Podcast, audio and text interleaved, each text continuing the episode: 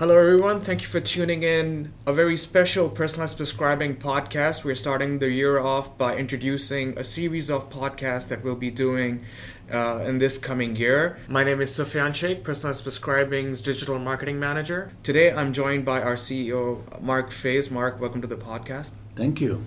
Um, so, what are we going to talk about today, Mark? Uh, we're going to talk about what is uh, personalized prescribing as an employee benefit and why should employers consider to adopting it into their benefit plan.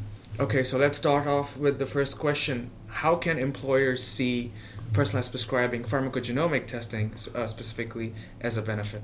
Excellent question. In that we are offering uh, personalized prescribing as a benefit and, and, and, a service, if you like, in a very similar fashion to employee assistance programs. Uh, it's a very small benefit, costs very little money per employee per month. And the way that works is that, very much like EAP, employees would have an 800 number. They can call it it's not 24 7 because it's not an emergency type thing, but it is 9 to 5, uh, Monday to Friday. They will they, they call our pharmacists. A pharmacist then can discuss with them uh, their medication, uh, the, the, any issues they might be having with them, can explain to them why they might be getting some side effects, but but it, it doesn't it doesn't stop there. If a person is having an issue with their medication, it could very well be the result of a genetic mutation within that person. And the best way to identify that is to do a pharmacogenetic test.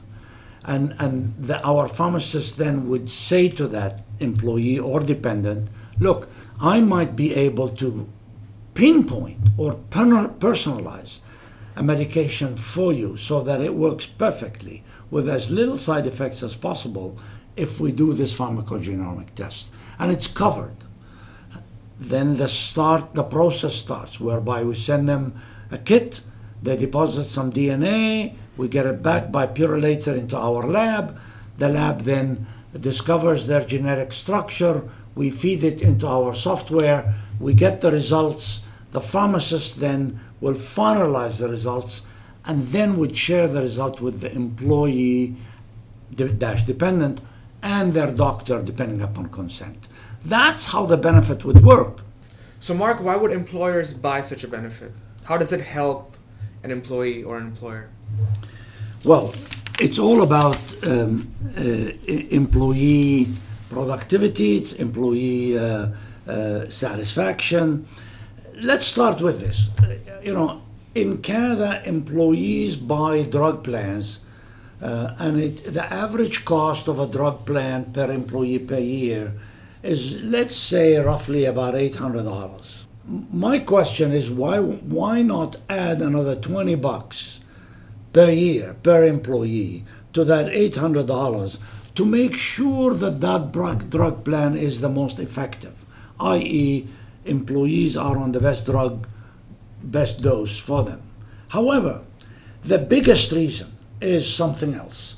And I'll, I'll, I'll step back a little and say it stands to reason that if an employee is coming to work with their drugs giving them some issue, if they're struggling with the medication they're on, uh, side effects, uh, and so on and so forth, that employee is not productive. It's not giving you 100% of their ability at work. It stands to reason. I mean, you know, think about it.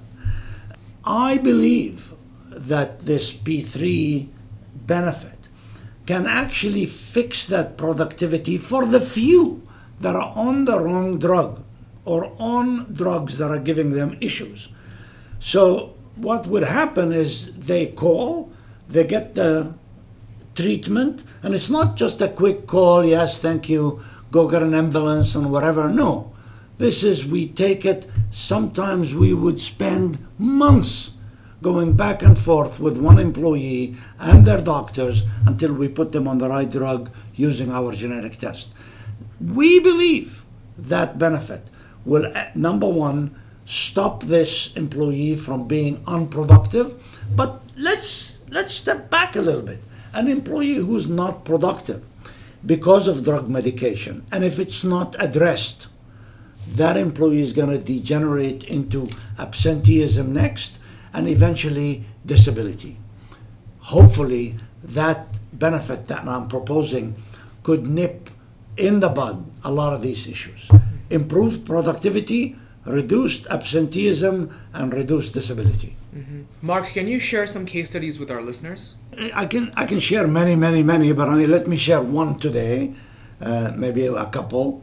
We had a very interesting case of a gentleman in Alberta that that uh, purchased the test, but the gentleman was suffering from anxiety, and on, on was on anxiety medication, and uh, and then when we tested him, uh, you know, interestingly enough, the medication was not that bad we sort of said this medication should work for you. But he said, look, the other big thing that he had is he had this nausea and he felt like vomiting on a regular basis. And it just it didn't make sense at first blush because the medication he was on, the pharmacist thought the medication does not necessarily result in nausea and vomiting. So so uh, we dug deeper talking to the client. So this didn't just happen, hi, nice to meet you, I have anxiety, let's do the test, so on and so forth. No. So we did the test, okay, anxiety, but we found out the, the, the medication is fine. And we found and we found out, wait a minute, why the medication doesn't cause nausea? What's going on? There must be something else. So we dug deeper. And and we talked to the the patient. Uh, you know what? Tell me a little more about you. It turns out that the patient is an extremely heavy smoker. Extremely. Chain, chain, chain. And then, and, and then from his genetic makeup, and we had the genetic makeup, we discovered a particular gene that metabolizes nicotine. And that gene, in his case, metabolizes nicotine very, very fast. It's an ultra metabolizer, we call it, which means that he's not getting the kick from nicotine that a normal person would get it, which explains why he was lighting another cigarette and another cigarette and another cigarette, because it was just going through him. Well, you know, first of all, we sort of alerted him that, you know, this could eventually cause lung cancer. To that, he responded, you know what? My entire family dies from lung cancer. He was a, a person, a man in his mid 40s. We then said to him, look, you know, we found out that he might have a syndrome or a disease, if you like, called green tobacco syndrome. Now, this is something the normal person might not know about. And we, I didn't know about it, and the pharmacists didn't know, but they dug deeper. And when you have such a, such a, a genetic uh, makeup that metabolizes both nicotine and caffeine very fast, then you need to drink a lot of coffee and a lot of nicotine to make, if you're trying to get that kind of kick. That also results in um, this nicotine syndrome, whereby, uh, and, and that nicotine green tobacco syndrome is found, it's very well known amongst workers in the tobacco industry, right? And they will tell you, oh yeah. Now here's what, well, here's the net result is we found out because of his smoking, he had the nicotine syndrome.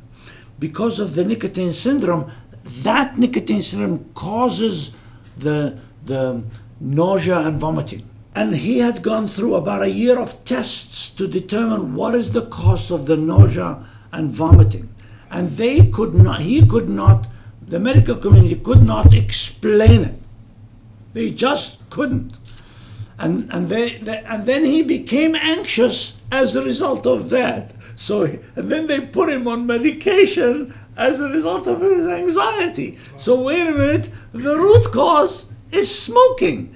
He had a gene that encouraged him to smoke, or actually didn't encourage him to smoke. Once he's a smoker, that gene then demanded more, more, more nicotine. So as a result, we then went back and said, "I'm sorry, buddy." What you need to do is stop smoking. You are not anxious because of anxiety. You're anxious because you're not sure what this is, and so on and so forth. At first, the guy wasn't convinced, but in no time at all, he then called again and said, Look, I need help. How do I stop smoking? We then directed him to a thing called, I think, Alberta Quits. There is such a thing. We found it, a, a government agency in Alberta that helps people to quit smoking. And we found out that there is a particular drug called Wellbutrin, Wellbutrin, that actually helps with smoking cessation. And in his case, that would work perfectly because of his genetics.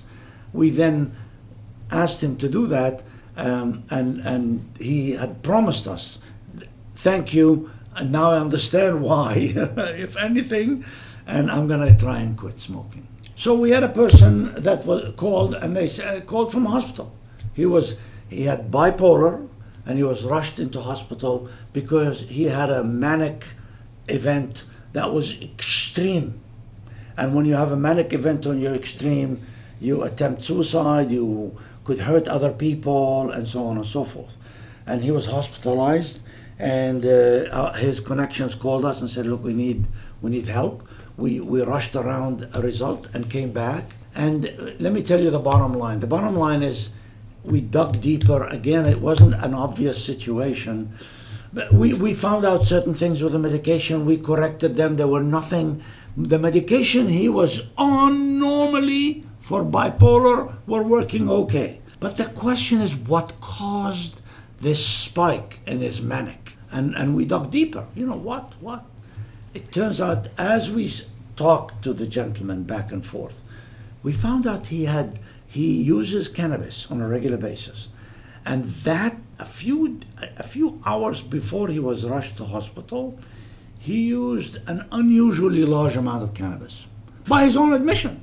And he said, Yeah, I, I'm a user of cannabis. Well, we did the research and found out that that's, that's, that will cause a manic episode. And more cannabis would cause a, even a bigger thing. So our result, our says, sir, avoid cannabis. And, and we adjusted his medication just a little, as I said, but I said, avoid cannabis.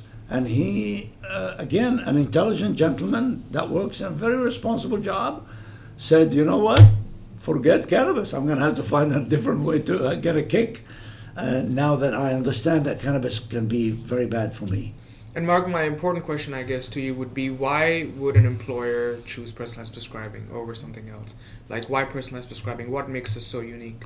Well, you, you know, we, we, we are saying we are the best um, company like that in Canada.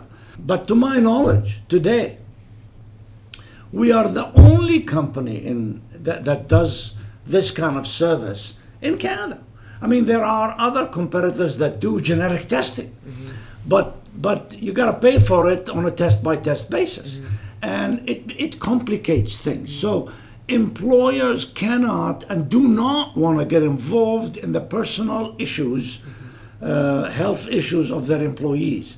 They don't want to tell employees, look, if you got a problem with your de- with your uh, medication, just come and tell me all about it, and I'll help you with this personalized prescribing or pharmacogenomics. They don't want to do that. They don't want to be part of it. So we are. It's a unique service today, as we talk. It's a unique service. It does. It's not available from anywhere else. But the other thing, which is very big with us, is we have pharmacists on staff that can actually spend an hour on the phone back and forth with emails with your employees and dependents explaining to them that you know the side effect that you're experiencing is normal for a new medication be patient continue on the medication you can then tolerate it after a week or two things like that there are a lot of employer employees that might mismanage or mishandle their medication because of small issues, and hopefully that will stop it from happening. Mm-hmm. Um, well, I would like to thank you for taking the time out today and educating our listeners regarding why person- uh, personalized prescribing and specifically pharmacogenetics could be a health benefit to an employee and for the employers. Uh, for So thank you for that. It's an absolute pleasure.